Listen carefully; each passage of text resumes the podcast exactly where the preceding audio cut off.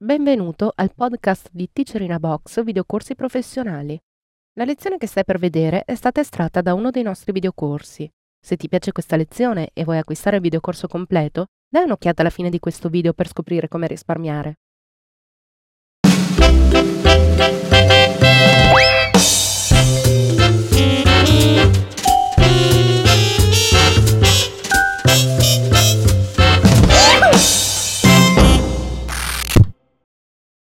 Episodio numero 33 sulla conversione di colore, esempio di conversione in Photoshop. Corrisponde alla lezione 550 tratta del seminario Concetti di base della gestione del colore. Teacher Claudio Marconato. A conclusione del capitolo riguardante la conversione di colore, facciamo un esempio pratico utilizzando Adobe Photoshop, uno dei software più utilizzati proprio per fare conversioni di colore. Ho aperto un'immagine con un suo profilo incorporato Adobe RGB 1998 e la conversione di colori in Photoshop si esegue dal comando modifica converti in profilo. All'interno della finestra di dialogo Converti in profilo ritroviamo i quattro elementi che abbiamo detto essere indispensabili per eseguire una conversione di colore. Abbiamo uno spazio sorgente che corrisponde esattamente al profilo incorporato nell'immagine e che descrive in sostanza la periferica di origine della conversione, Adobe RGB 1998.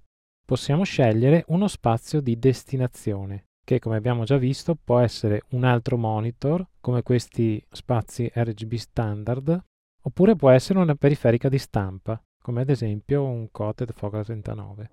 Facciamo queste impostazioni avendo l'anteprima attiva così possiamo vedere immediatamente il risultato.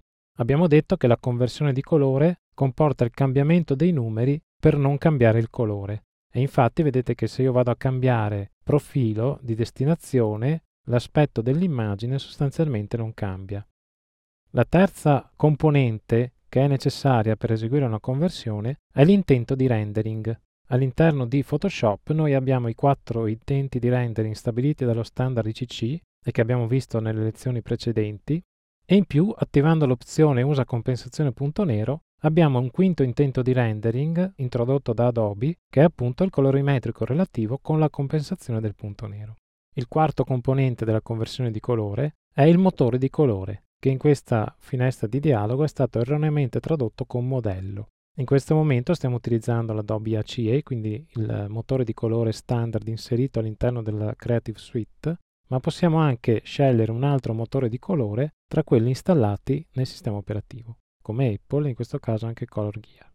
Ulteriori dettagli sul comando converti in profilo di Photoshop li potete trovare nel capitolo che riguarda proprio Photoshop all'interno del DVD sulla gestione del colore in Adobe Creative Suite. E con questo esempio abbiamo chiuso anche il capitolo riguardante la conversione di colore. Ti è piaciuta questa lezione e vuoi acquistare il videocorso completo? Allora approfitta di questo codice sconto, ti consentirà di risparmiare acquistandolo direttamente dal nostro sito. Per istruzioni su come utilizzarlo, vai sempre sul nostro sito alla voce aiuto.